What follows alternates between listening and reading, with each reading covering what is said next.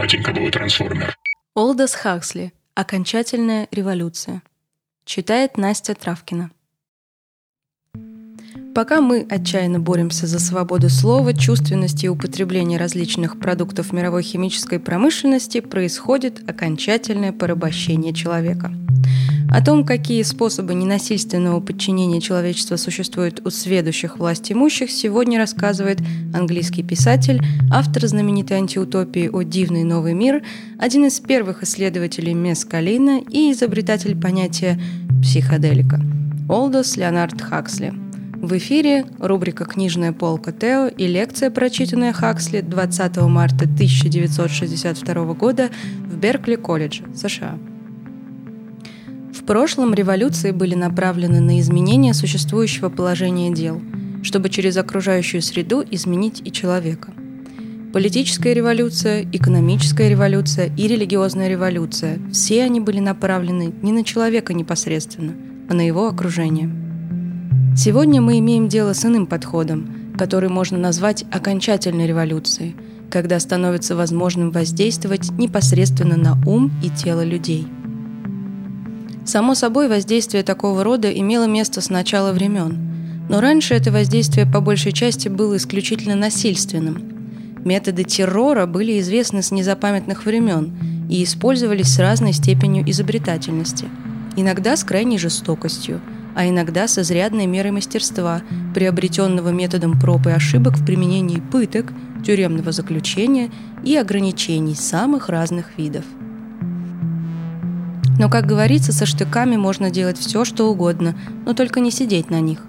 Для контроля над группой людей в течение длительного времени необходимо добиться их согласия.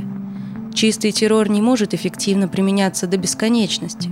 Рано или поздно придется включить элемент убеждения и попытаться заставить людей дать согласие на то, что происходит с ними.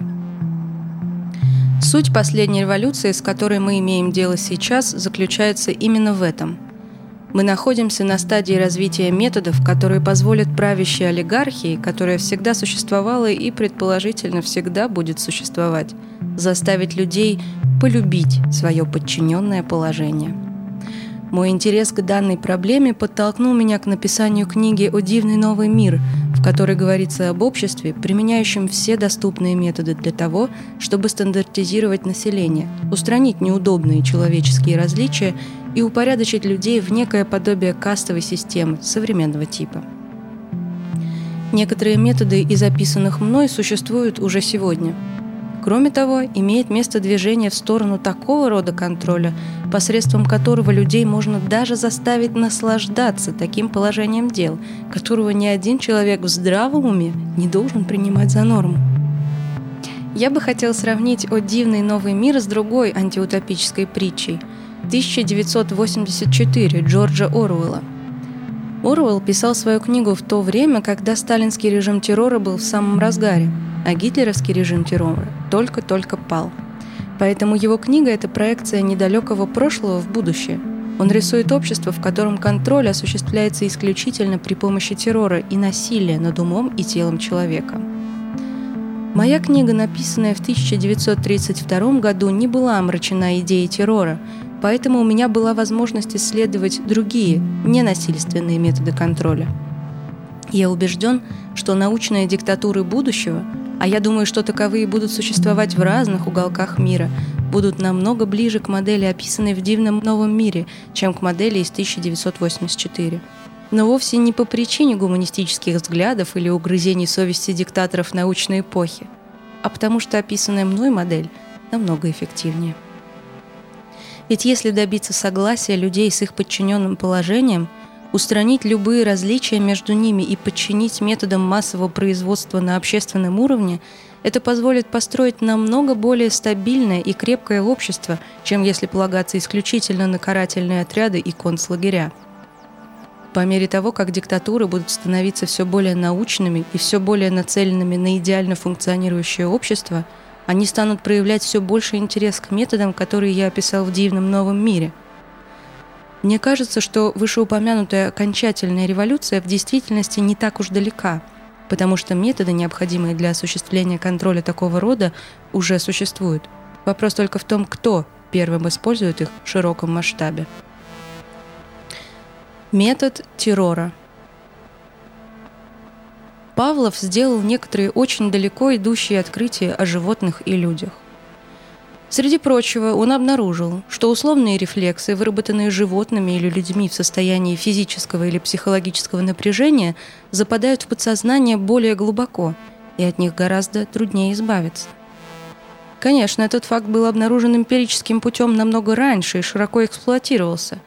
Но разница между предыдущими интуитивными методами и современными – это разница между методом проб и ошибок и подлинно научным подходом – есть существенная разница между нами и, к примеру, инквизиторами XVI века. Мы намного лучше знаем, что делаем, и благодаря нашим теоретическим знаниям можем значительно увеличить масштаб охвата и уровень эффективности.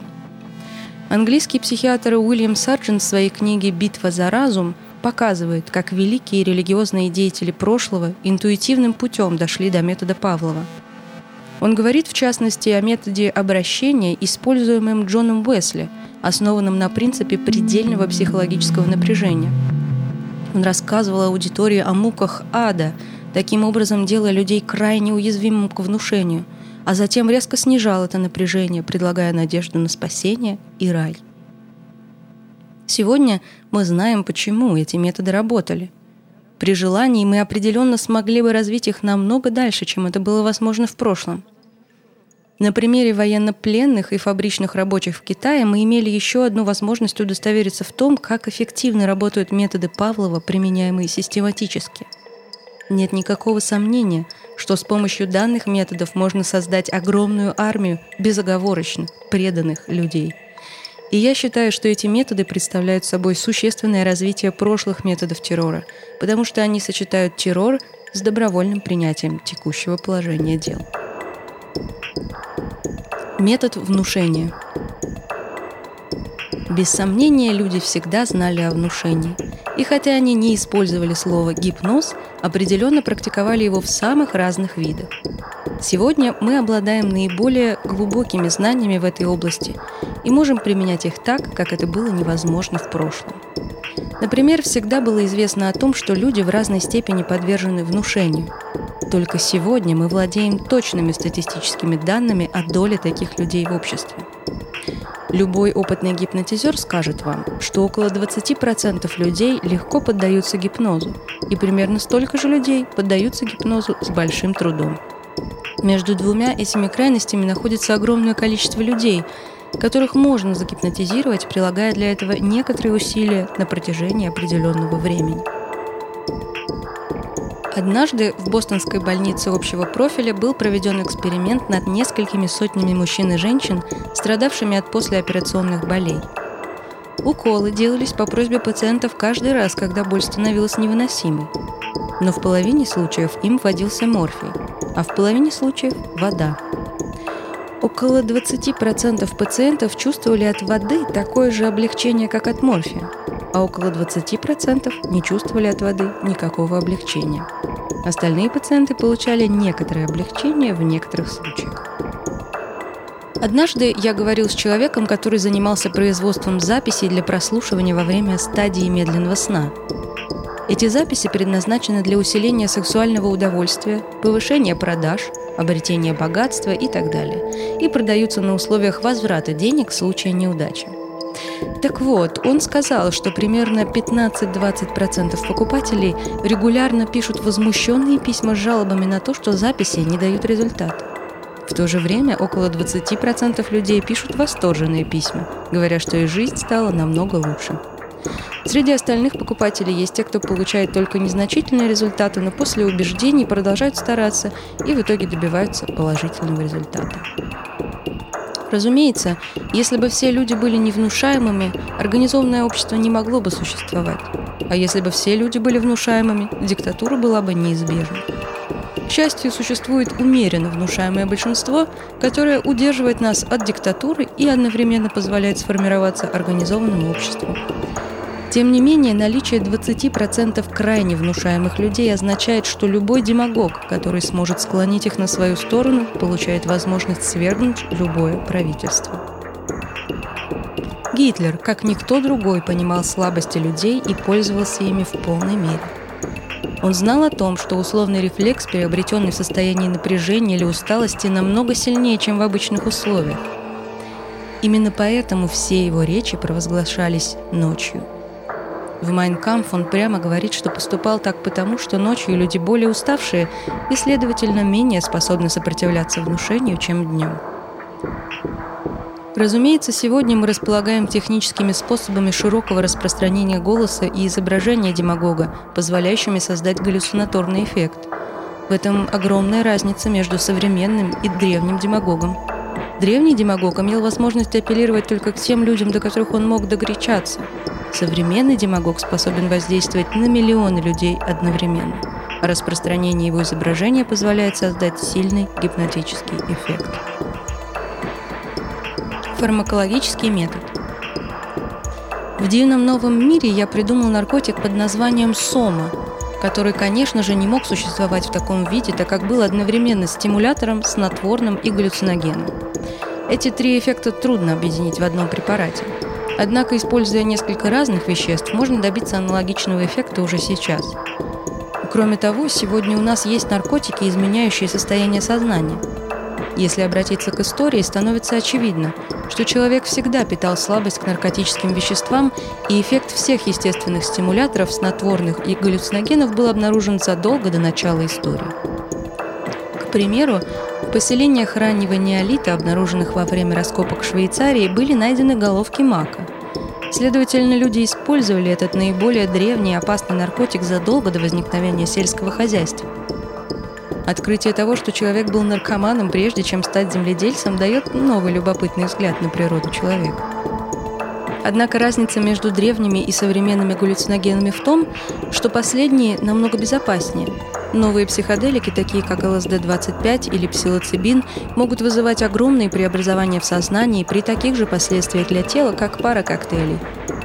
Само себе фармакологи создают все большее количество волшебных препаратов, которые еще опаснее, чем те болезни, которые они лечат. Каждый год медицинские справочники содержат все более длинную главу, посвященную ятрогенным заболеваниям, то есть заболеваниями, спровоцированным врачами. Такие препараты могут давать невероятные результаты, но их следует использовать крайне осторожно – в то же время существует целый ряд препаратов, воздействующих на центральную нервную систему, способных вызвать эйфорию или оказывать седативный эффект без какого-либо ощутимого вреда здоровью человека.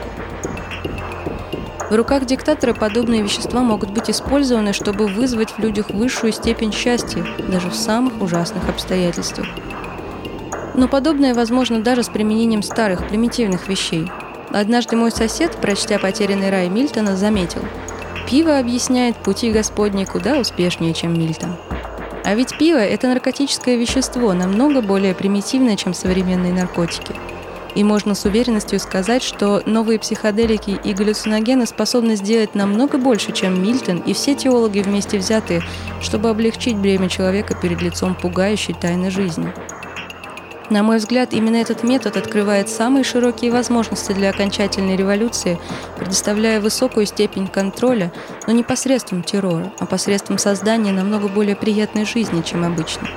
До такой степени приятной, что люди начнут любить положение вещей, которые ни один человек в трезвом уме любить не должен.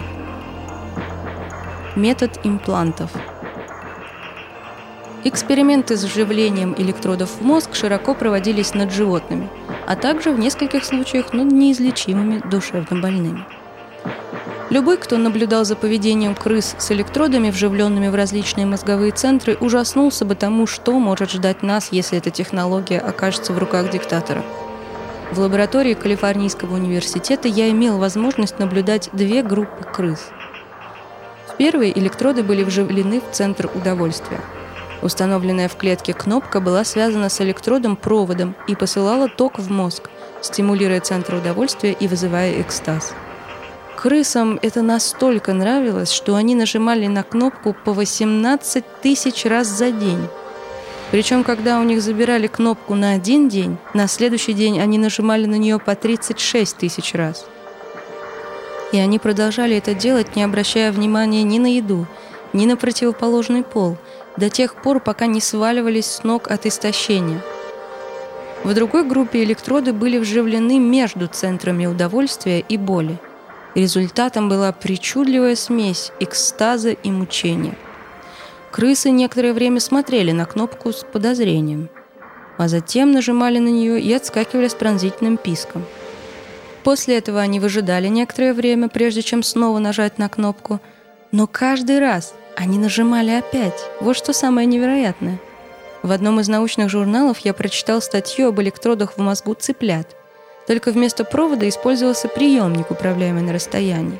В итоге можно было наблюдать поразительную картину. Спящие цыплята внезапно просыпались, бодрствующие цыплята мгновенно засыпали. Курицы вели себя так, будто откладывали яйца, а агрессивные петухи впадали в уныние. В случае с больными людьми подобные эксперименты также приносили поразительные результаты. Безнадежные пациенты в психиатрических лечебницах, страдающие глубокими депрессиями, нажимали кнопку и в один миг становились веселыми и радостными. Разумеется, на сегодняшний день эти методы используются лишь в экспериментальных целях. Но что может произойти, если эти невероятно мощные технологии попадут в руки недобросовестных людей у власти – мы обязаны знать о том, что происходит, и использовать наше воображение, чтобы представить, что может произойти. Затем нам следует найти способ, как использовать эту огромную силу, доступную нам благодаря научно-техническим открытиям, на благо человечества, а не для его деградации.